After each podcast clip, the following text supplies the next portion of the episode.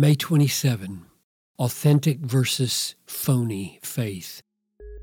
Christ, having been offered once to bear the sins of many, will appear a second time, not to deal with sin, but to save those who are eagerly waiting for him.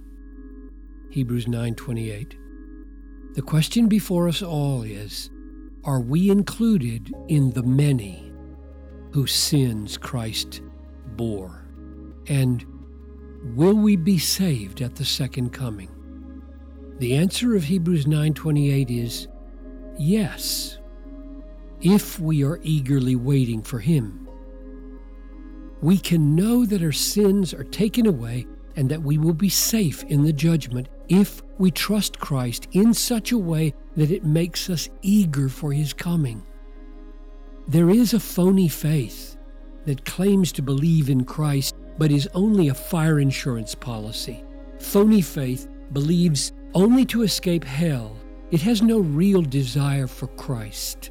In fact, it would prefer if he did not come so that we can have as much of this world's pleasures as possible.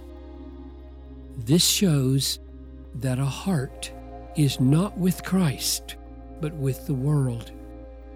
So the issue for us is do we eagerly long for the coming of Christ? Or do we want him to stay away while our love affair with the world runs its course? That is the question that tests the authenticity of faith. Let us be like the Corinthians as we wait for the revealing of our Lord Jesus Christ, 1 Corinthians 1 7. And like the Philippians, whose citizenship is in heaven, and from it we await a Savior, the Lord Jesus Christ, Philippians 3:20.